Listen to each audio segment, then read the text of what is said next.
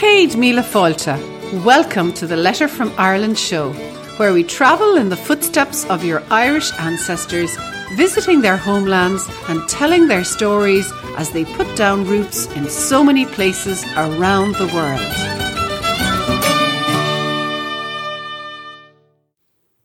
Hello, everybody, and welcome. Fáilte Díobh Galer to the Letter from Ireland show, Series 5, Episode 3. We invite you to join us today, Mike Collins and myself, Karina, as we travel in the footsteps of our Irish ancestors. And maybe you're wondering where the path of our Irish ancestors takes us today. Well, it's over the sea to Scotland and to the unique city of Glasgow. But before we head off, if any of the items that we mention in the show today catch your attention, you can see all the links in the show notes at a letter from Ireland.com forward slash 503. So all the links we mentioned are in the show notes at a letter from Ireland.com forward slash 503. Mike and I live in County Cork in the southern part of Ireland. Travelling on the Irish Ancestry Trail takes us to places linked with the Irish who left our shores throughout the centuries, and no city is linked more to Ireland and the Irish than the city of Glasgow in the west of Scotland. Visiting Glasgow, we could really feel the connection still of the Glaswegian Irish back to Ireland. The history of the early Irish who left for Glasgow, especially during those terrible famine times in the 1840s, was a harrowing one. They were in desperate straits, those poor people. Many had nothing but the clothes on their backs. The poorest of the poor, the starving and the destitute, found their way to that city in search of work and a better life we discovered the part played by these Irish men and women who made Glasgow their city, helping to make it a great city in the industrial era, digging their canals, building bridges, and working in the steel factories. So, in today's show, join us on a special journey to Glasgow, Scotland's largest city, where we meet a member of our green room, Joe McLeany, and his wife Mary, a wonderful Glaswegian couple, or Weegies as they say locally.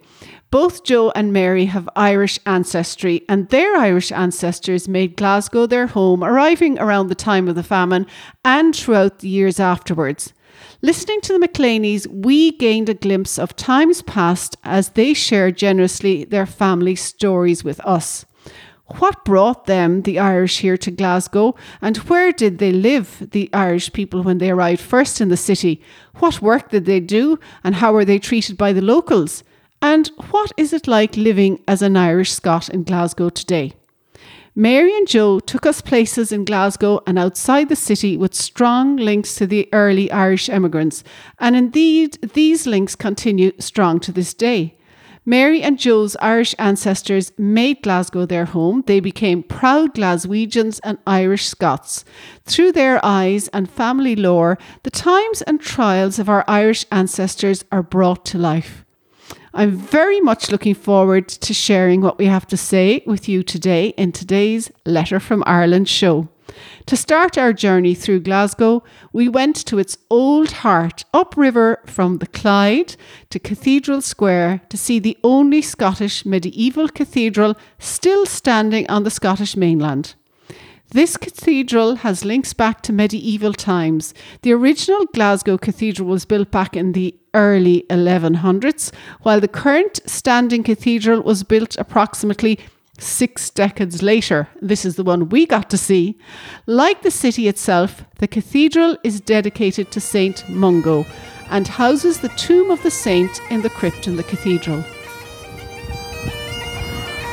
You can't come to Glasgow without coming to where it all began, and this is where Glasgow was founded.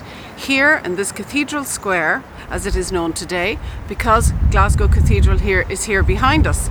Now, this is dedicated to Saint Mungo, who was here in the 500s, but this area is really, really old. It's upriver from the River Clyde. We started down in the city centre this morning, climbed up the hill here, up to the cathedral, to be surrounded by these darkened buildings, which I believe is what the city has been looking like for the last good few hundred years, uh, and it's now they're being cleaned off all over the city. But here in the older part of Cathedral Square, here you can see the cathedral still holds that dark coloured stone. The necropolis is nearby. There's the oldest hospital and infirmary nearby. So we've lots of places to go and to discover around this really old area of the city. If the stones around this part of old Glasgow could talk, they'd be able to tell us of the great change that happened here in Glasgow from its humble beginnings. This little town was transformed into one of the most important cities in the British Empire by the 18th century. In no short measure, this was helped by cheap Irish labour, or navvies as they were called. A key event to paving the way for this spirit of industry was the shaking off of the dominance of the Catholic Church, and this happened with the Reformation of 1560, which brought about a shift from religious dominance to a more secular way of life. And the way was open for trade and commerce in the city the merchant town was born. Throughout the 16th century, a roaring trade with the Americans and Europeans transformed Glasgow from a nondescript small little town into a thriving metropolis with huge and expensive buildings. Overruling it all were the tobacco lords, who were, whose vast power was gained, of course, from slave trading and hard nosed business practices. As we walked around the town that day, we could still see these fine merchant dwellings, but we were on the lookout for where the Irish lived in Glasgow. We passed places linked to the Irish called the Briggait, the Salt Market, the Galloway, and Aird's Lane, more about that later, before stopping on the quayside at the banks of the River Clyde. But over to Joe McLeany and Mary, who I'd love to introduce you to now, to tell us some more. Standing by the banks of the Clyde on an absolutely beautiful Sunday, sunny Sunday evening. And we're here with Joe and Mary McLeany, and we're hopefully going to ask them about just what significance this very, very particular place has for the Irish folks in Glasgow. Yeah, well, this is the spot where the Irish immigrants came in during the famine period. And what's the name of this particular place, Joe? This is the Broomielaw, they call it locally. Broomielaw. Broomielaw. So when you say it's where they came in, you're saying basically that ships would have rolled up from the was it the Firth of Clyde, um, and in up the Clyde, Yes, and they would have disembarked here. And where would the actual immigrants have been sent from here? They were sent to an area they called District 14, which is practically walking distance uh, from where we are just now. It'll be the Salt Market area and the Gallowgate, basically. Okay, and District 14, that was obviously a place that was actually dedicated towards these incoming immigrants. District 14 was mapped out for these folk. It was the poorest housing already in Glasgow, and when the immigrants came in, unfortunately, they were put into the roughest accommodation. And as I look actually around us here, and we just came down from a place called, passed by Aird's Lane, we passed by That's the Briggait. The Briggait. Passed by the Briggaits and around there. So would this have been the place where the Irish would have circulated, if you like? Yeah, they still do. Oh, they still do. So your family, in fact, uh, as as we look up here, maybe 200 yards up the road, actually lived on Aird's Lane. Would that be right? That's correct, yes. And which family were they? Uh, that's uh, the Owens family that stayed there. So that was the Owens from County Cavan, yeah. Yes. Okay. And how about you, Mary? Were your fa- did your family come in here at the time? Uh, yes, at the Gallowgate. So the Gallowgate's a little bit further in again, is it, or we we passed by? Yes, it's still within walking distance as well. And what were your what was your family, Mary? What were their names and where did they come from? Uh, they were called the Flynns, Leitrim. and they were from County Leitrim. Yeah, you know, Flynn is one of those surnames as well, which can come from so many places in Ireland, which can make it just a little bit difficult to track. But you know that much, which is great. So, so basically, your, both of your families would have kind of come in here over that time, and since then, I mean, Joe, you say that your family would have been here until when? What, 1890s, uh, around about that period, yeah. And where would they have left at that point? Where would they gone afterwards? Well, they used to find work further down the Clyde going west, and they would be sailed by barge by the companies and the yards and things that operate these and shipped down the river. And eventually, accommodation was put in place for these people because it was cheaper to have them on site. So they moved with the company basically. Okay, I'm going to ask a slightly different question if you don't mind, because you know a lot of the people actually listening to this, they're actually very interested in what we call their ethnicity, where they came from, how they got here, and so on, what their mix is, if you like. And when we actually look, you know, would you consider yourselves? Would you consider yourself Scottish, Glaswegian, Scotch Irish? How would you actually, if you wanted to label yourself, how would you label yourself these days? Well, basically, first and foremost, I'm Glaswegian and I'm an Irish Scot by, you know, definition, basically. So Irish Scot would be the thing, yeah? Not Scots Irish, it's a different thing. Not Scotch Irish, okay. so uh, Irish Scot. I mean, what's what's the place of an Irish Scot in modern Scotland, in modern Glasgow? Well, the fabric of Scotland, like any place, is made up of immigrants and local people, and we need to learn to go on. And we're just part of the fabric of Scotland now. You know, it's a modern outlooking country, I think. So living here in Glasgow and being so close to Ireland, you find yourself and your family heading back to Ireland, Ireland uh, very regular. It's on an annual basis, so we go every year, and sometimes for work, which is nice when you get it, but mainly for see family and holiday. And what's what's you know do you, do you kind of um, you know sometimes people say when they come back from further flung places like Australia, like America, like Canada, they actually feel like they're kind of some kind of coming home. You know, do, you- do you get that feeling from Ireland still, despite all the generations? Yep, every time we touch Erin shores, it's like coming home. Lovely. Okay, Mary Joe, thank you very very much. Appreciate that. Thank you. We weren't surprised to hear Joe describe himself and his family as part of the fabric of Scotland. They've been here a long time after all, but we listened carefully when he clearly identifies as an Irish Scot and not Scots Irish. This was an important distinction for him. Sectarian lines are still drawn firmly in a city, and while we were visiting, Protestant orange marches were planned and banned, I might add. Signs of ongoing struggles still exist here. So we were beginning to understand a little of the complexity of life that still exists to this day for the Irish Catholics and their descendants in Glasgow.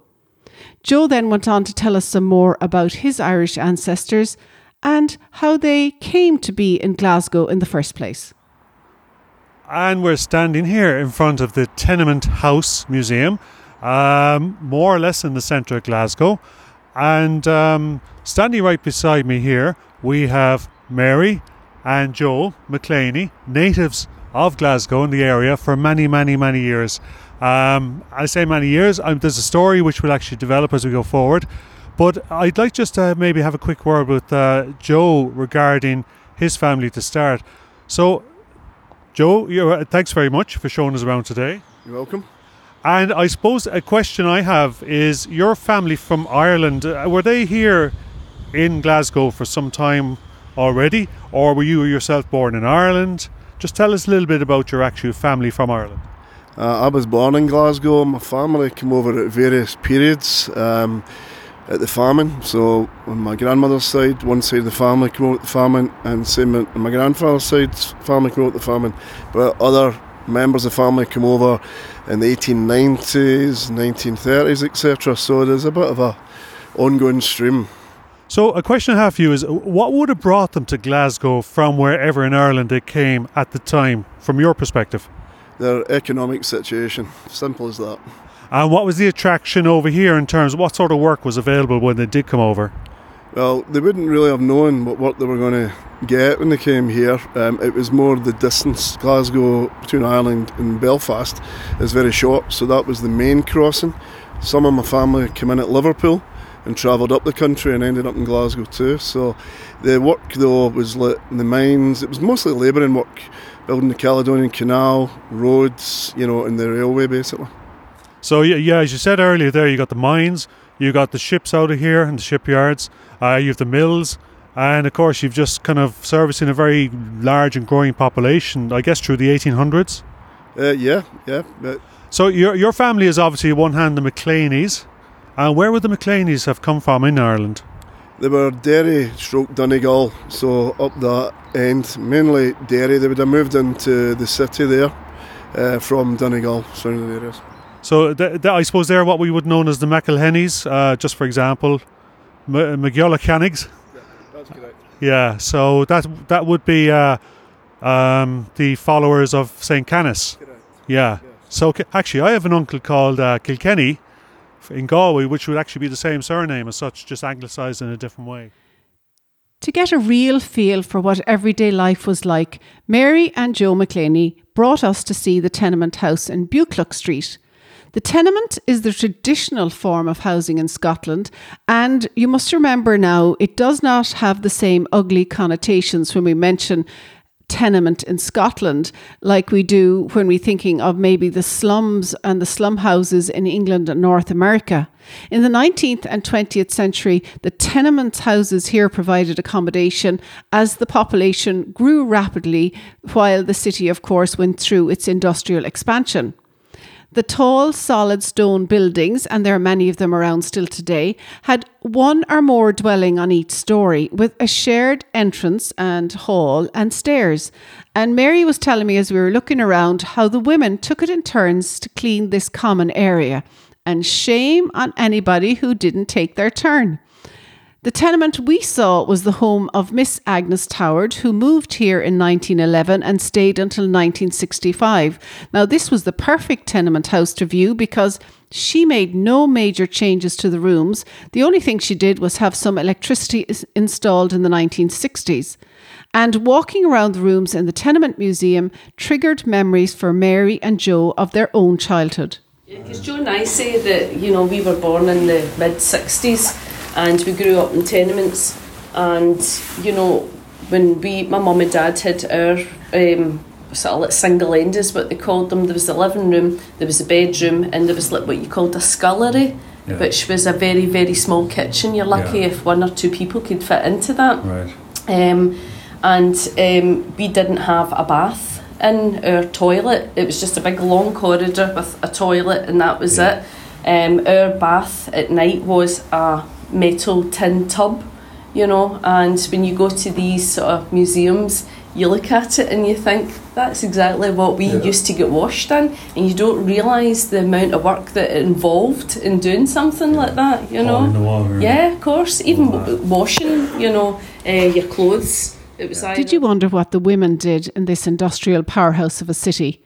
I did. I wondered, did they get an opportunity to work in the industries?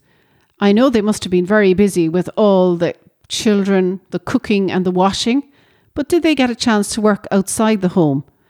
Mary enlightens me when she tells me some more about what life was like for her granny and aunts and the work they did in the industrial area of Clydebank. Well, it was actually my granny when she lived in uh, Clydebank, and we used to go and visit. Uh, and she was Irish as well, and uh, it was actually quite funny because we never actually realised that my granny was Irish. Well, I didn't until I was older, and it was just because you always knew granny was granny, and it was. what was her surname? Uh, Duffy. Yeah, so, well, her name was uh, Sarah McCafferty, but before she was married, it was Sarah Duffy. Um, and she was from Lisahally. So um, it, was, it was nice memories of Granny, you know, because she was so strict but loving at the same time, you know, and I think it was just her upbringing. Uh, she was the middle daughter, uh, but when she moved to Clydebank from Glasgow, um, she got married to my granddad in 1936, came over, um, settled in Glasgow, uh, renting a building, I think it was in Partick, and then they get their house in Belmont Street in Clydebank. That was a small tenement. Uh, as the children came along, you know, they obviously needed somewhere better, moved to Clydebank and got a five bedroom house, which was like a big palace to them in those days. And Clydebank is the is an industrial area here in Glasgow, Yeah, isn't it? that's true. Uh-huh. Yeah, Home yeah. of uh, John Brown Shipyards at the time and Singer Factory, where most of Mance obviously w- left school, went to Singer, and that became their sort of job, you know, in those days. And am I right in saying the Singer factory is that the Singer sewing machines? Yes, that's Yeah. true. Uh-huh. Yeah, Yeah, so probably my mum and um, maybe about four sisters all worked in there, and it was uh, my mum's uh, neighbour, I think it was, an older gent that got them in there, you know. So uh, it was such a huge industrial place, you know, and had a fantastic community. It was actually just my aunt we were speaking to recently, and she moved back to Ireland. She lives in Ballybofey, and she was saying that you met such interesting characters in Singer, you know, and that's where she actually learned about the constellations and the stars in the sky, you know, from this uh, very quiet gent and she says that people used to sit and not really bother with this man because he was so quiet and just keep to himself. But because she was working under him and learning skills, he would start talking about what he was interested in. So when she thinks back and looks at the stars, she thinks of this gent. Uh huh. Nice memory, yeah. But they had a fantastic social, uh, sort of recreational sort of side in Singer. Loads of clubs that they would join, tons of bus uh, bus runs. They would go to fairs.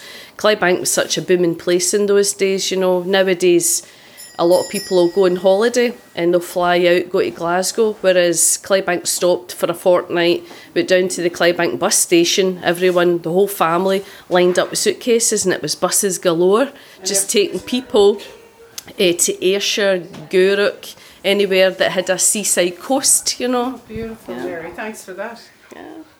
Yeah. While Mary's female relatives and many women were employed in the Singer factory in Clydebank, we went off to see where many of the men would have worked. So we headed off a few miles outside the city to Summerlee Coal Company. After the spread of the railway system in the 1800s, coal and iron ore mining developed rapidly on an industrial scale. And though the Irish were unused to mining and were bigger and broader and older than the locals when they started working in the mines, nevertheless, they worked in these cramped, dark, wet conditions ceaselessly. If time permits and you get to visit the Summerlee Museum, I think you should definitely do that guided tour down the coal mine. Walk through the houses on the site. It gives you a real feel for the hardships and the reality of life here at Summerlee. Joe Sullivan family found employment at the mines here at the Summerlee Coal Company, but there was a surprising rise in the fortune of one of Joe's relatives, a Mr. Joe Sullivan, whose family came over from Ireland in 1851 and worked in this area. So we've made it to Summerlee Coal Company, again a few miles outside Glasgow uh, town, and I guess this would have been just one of the many coal works that would have been in the area from uh, I don't know 1700s onwards. Can you tell us a little bit more, Joe, about uh, I suppose on the one hand uh, coal mining, mining generally in the area, and the attraction, if you like, for the Irish community that was actually migrating into the area. Well, basically, coal mining would be the main fuel to keep the city operational. Um, and all the mines grew up outside of Glasgow and uh, it was shipped in by barge into the city. And when the Irish basically come over looking for, it was mostly labouring jobs, they'd find themselves working on the canals, railways, etc., and coal mining. Uh, Two thirds of the workforce would have been Irish labour. Uh, and my Sullivan family found themselves basically out here uh, in employment, basically. So your Sullivan side would have been, I think you said on your, um, was it your mother, your father's side? My father's mother. And I do believe, in fact, one of your Sullivans actually made it to a, a fairly interesting uh, place in his career. Uh, Joseph Sullivan became a member of Parliament basically for this area for uh, Lanarkshire. Um, he worked alongside the likes of Keir Hardie uh, and helping to promote better work conditions for the miners and labourers, especially him coming from an Irish background. He worked as a labourer initially when they came over about 1851. You know, his family, he grew up here, and basically that was his sole aim, if you like. That must be something for a guy in his background to actually break out as a first generation Irish Scot into a position like that. Yeah, very much so. You know, we're very proud of the fact, you know, so it's nice to have. So, I mean, the coal mines would have been working around here right up until the 1980s or so, would that be right? That's correct, yeah. But I suppose back then it was a much reduced kind of uh, uh, industry compared to back in the 1800s. Yeah, Maggie Thatcher seen a lot of that basically, but Ravenscraig would be the last big one in this area, and that went round about that period, yeah, unfortunately. Fascinating. Well, uh, I think the, tra- the tram is over there. Time to get the tram back to the car. Okay, great. All work and no play, they say, makes for a very dull life indeed. And the people of Glasgow had the Kelvingrove Art Gallery and Museum, a late Victorian building opened in 1901 to visit on their days off work. The opulence of the empire was shown off here, and of course, it must have been in stark contrast with the everyday lives of the locals and the recently arrived emigrants to the city. Mary and Joe next brought us here to Kelvingrove to see this imposing gallery. It's located on Argyle Street in the west end of the city on the banks of the River Kelvin, which we learnt was a tributary to the Clyde River and an area where Joe spent much of his youth gallivanting and we're in front of Kelvingrove uh, Art Gallery Museum. And Joe, this is a place that's very familiar to you, this particular area around here. And why is that? Well, basically, we played around here as kids. Um, there's a lot of surrounding open area, grassy areas, and swing parks and things. So, great place to get lost as a kid, yeah. So, you used to actually live just around the corner up here as a youngster. And I know today we're referring to some of these places as tenements. What, was that actually a word you used back in the day when you lived in the place? Basically, yes. Yeah, tenement building, yeah. So, so that was always no. There was no such thing as apartments, flats. No. There were tenements. That was it, basically. So you you were here for a few years. Are, are are what we call tenements still in use today in Glasgow? Yeah, very much so. Yep, they're more modernised now. So yeah, more luxury today. So um, you, you're going to bring us in here into the actual Art Gallery Museum, and what do you think is a particular attract, attraction here? This was to give you an idea of the divide that was created in this city with the influx of the Irish. Uh, it will give you a wee idea of how that looks. You know, when we actually visited places like New York, you know, and they were, let's say, in Tenement Museum there, talking about the time back in the uh, mid 1800s when the uh, Gaelic Irish, suppose, uh, arrived uh, using Irish language. Um, it was very much a city of separation at the time over there, but over time it got integrated. But you know, I think a lot of people would be kind of surprised with, in one sense, how things are still somewhat segregated here. Do you, do you have kind of something to say about that? Yeah, it's getting better with each generation. Um, everybody's working hard to break down these barriers, uh, but it's very much in place still to do. Isn't that interesting the way things can actually be divided seemingly along uh, religious lines, but you're really talking about kind of different cultures in some way as well, are you? Yeah, yeah, you, you touched on the language. Um, obviously, your background, religious background, is very big here, you know, so our families were Catholic and coming into a Protestant country basically. So that brought its own issues. And I guess later on we're going to be going to the seat of one of the actual uh, major football teams, one might say in the world actually, uh, Celtic. And of course, we have Rangers then the other side of the city as well. And I suppose in some way, those two magnificent totem poles symbolise that particular division as well, even today. Indeed, they do, and I must add, Celtic is more than a football club, as you'll gather when we get there. Okay, thanks very much, Joe. So off we went inside the Kelvingrove Art Gallery. Mary said that her father often came here of a Saturday, as did many locals. It was free, it was warm, and it was a very interesting place to while away a few hours, especially on a cold, wintry day. Mike and I wanted to view the exhibition of the great architect, designer, and artist, and one of Scotland's most influential creative figures who hailed from Glasgow. His name was Charles Rennie Mackintosh, and his designs are famous worldwide. An exhibition here in the gallery displayed some panelling and furnishings from a local tea shop, but his buildings, which he was really well known for, are to be found all around the city of Glasgow. Joe, we're inside in the Charles Rennie Mackintosh room inside in Kelvingrove Art Gallery. It's absolutely beautiful in here. Just, uh, I suppose, kind of the, his particular designs, but it's not just inside an art gallery you'll find his designs. I understand you've come across quite a few of his buildings in your time around Glasgow. Yes, I have indeed. Um, I was fortunate enough through my work being able to go and visit some of these places and putting in communications uh, for them basically. Uh, and so, yeah, you get a free look. Is it a style that you admire yourself?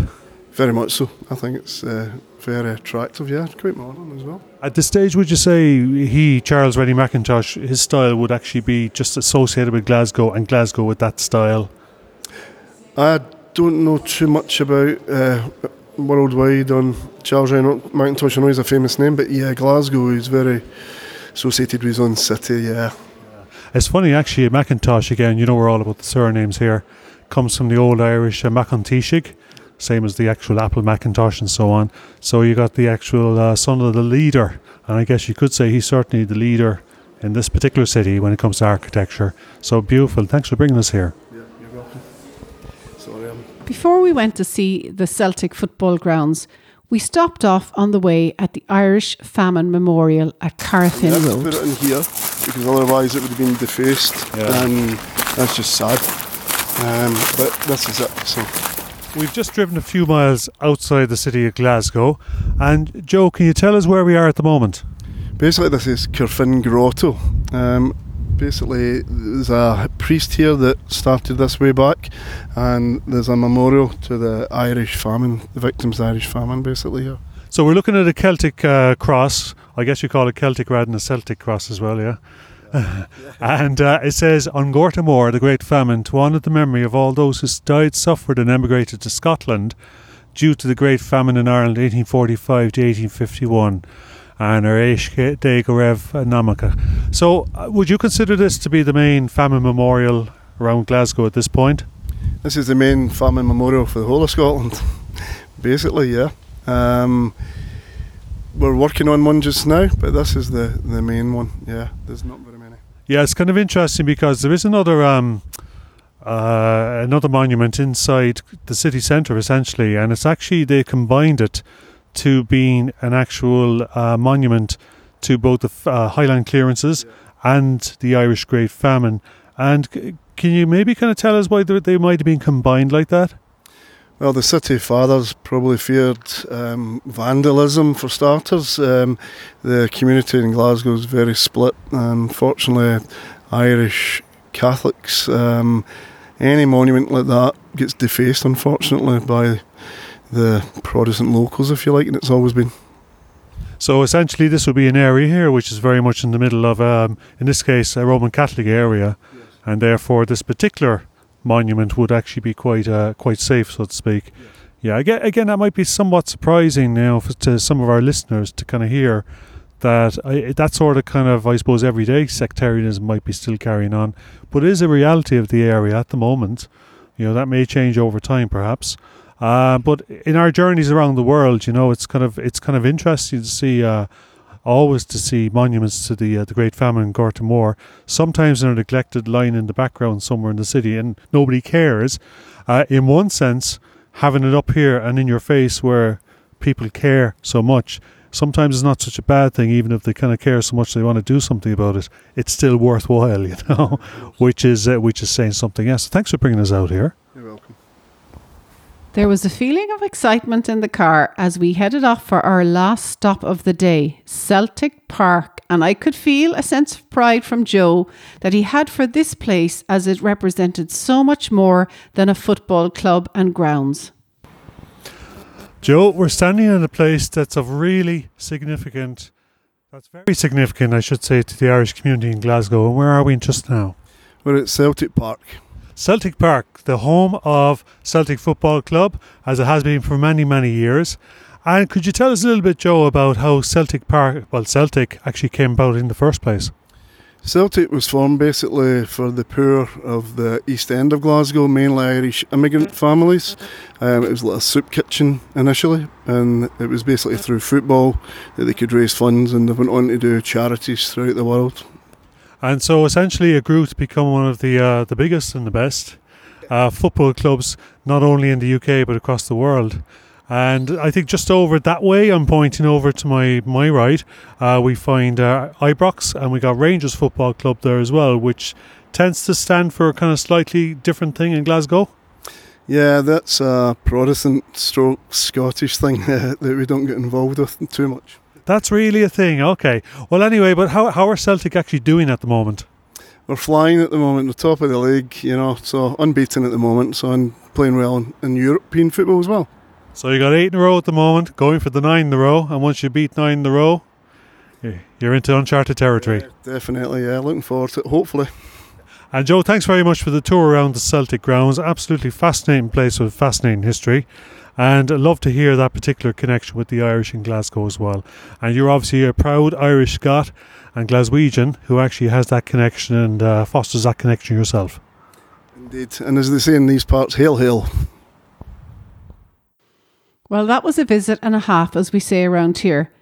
I even got to sit in Elton John's seat, while Mary sat in the famous son of Glasgow seat, the comedian Billy Connolly. We heard the stories of famous players, we admired the trophies, we saw the pride that the locals had in their Glaswegian heritage. The day brought up some powerful emotions for Joe, and we had to stop the recording at times. We were honoured to be given the opportunity to get under the skin of this edgy city with our gracious, honest, and very open hosts, Joe and Mary. But the last word goes to Mary McClaney, who sums it up for the McClaneys as she tells me what visiting and arriving back to Ireland means to her today, so many generations after her people left our shores.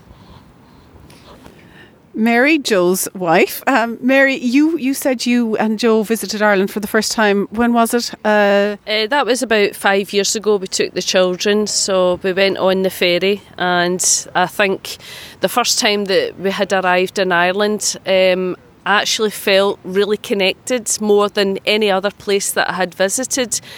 I just I'm a very tactile person and I feel I, the need to breathe in everything, touch everything. As I said, I'm not a tree hugger or anything like that, but I just felt I had to touch you know, grass, touch old buildings to try and get that connection with my past. And it's almost as if you could feel it inside your bones, you know, and that's when I actually felt I've came home I don't think anybody could put it better than that. Uh, thanks so much, Mary, for putting into words what many of our members of the Green Room often say to us when they come back to visit Ireland and the land of their Irish ancestors. Mike and I are certain we'll be back to Glasgow and Scotland as there is so much more to explore here on the Irish Ancestry Trail. If any of the items we mentioned in the show today caught your attention and you'd like to know more, you can go and see all the links in the show notes at a letter from Ireland.com forward slash 503. We'd love to hear your comments there. But till then, slán go and a special thanks to John and Mary McClaney, and even a go raibh míle maith agaibh and thank you because you helped us remember our ancestors and discover more about their lives and times in Glasgow. Thanks to all the listeners for your company on today's Letter from Ireland show and to our friends in the Green Room and, of course, all our readers on the Letter from Ireland. I hope, listeners, you enjoyed our trip to Scotland and Glasgow and, and you get to visit Glasgow yourself, especially if you find that your ancestors passed through as many did on their way to Canada and America. If you'd like to know more about your own Irish ancestors and want to connect with us and discover more, I'll leave a link um, for the Green Room in the show notes at a letter from Ireland.com forward slash 503. Till we chat again, here's a lovely old Irish blessing. Tóg go bog é. Take it easy, and we look forward to you joining us again next time on the Letter from Ireland show. If you've enjoyed today's Letter from Ireland show, we'd like to invite you to check out our special membership area, the Green Room.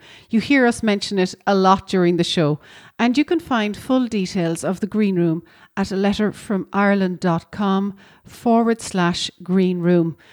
Our Green Room is the essential resource for anybody at any stage in researching their Irish heritage because it's where we delve into all the good stuff to help you break down those brick walls and really connect the pieces in your Irish ancestry puzzle.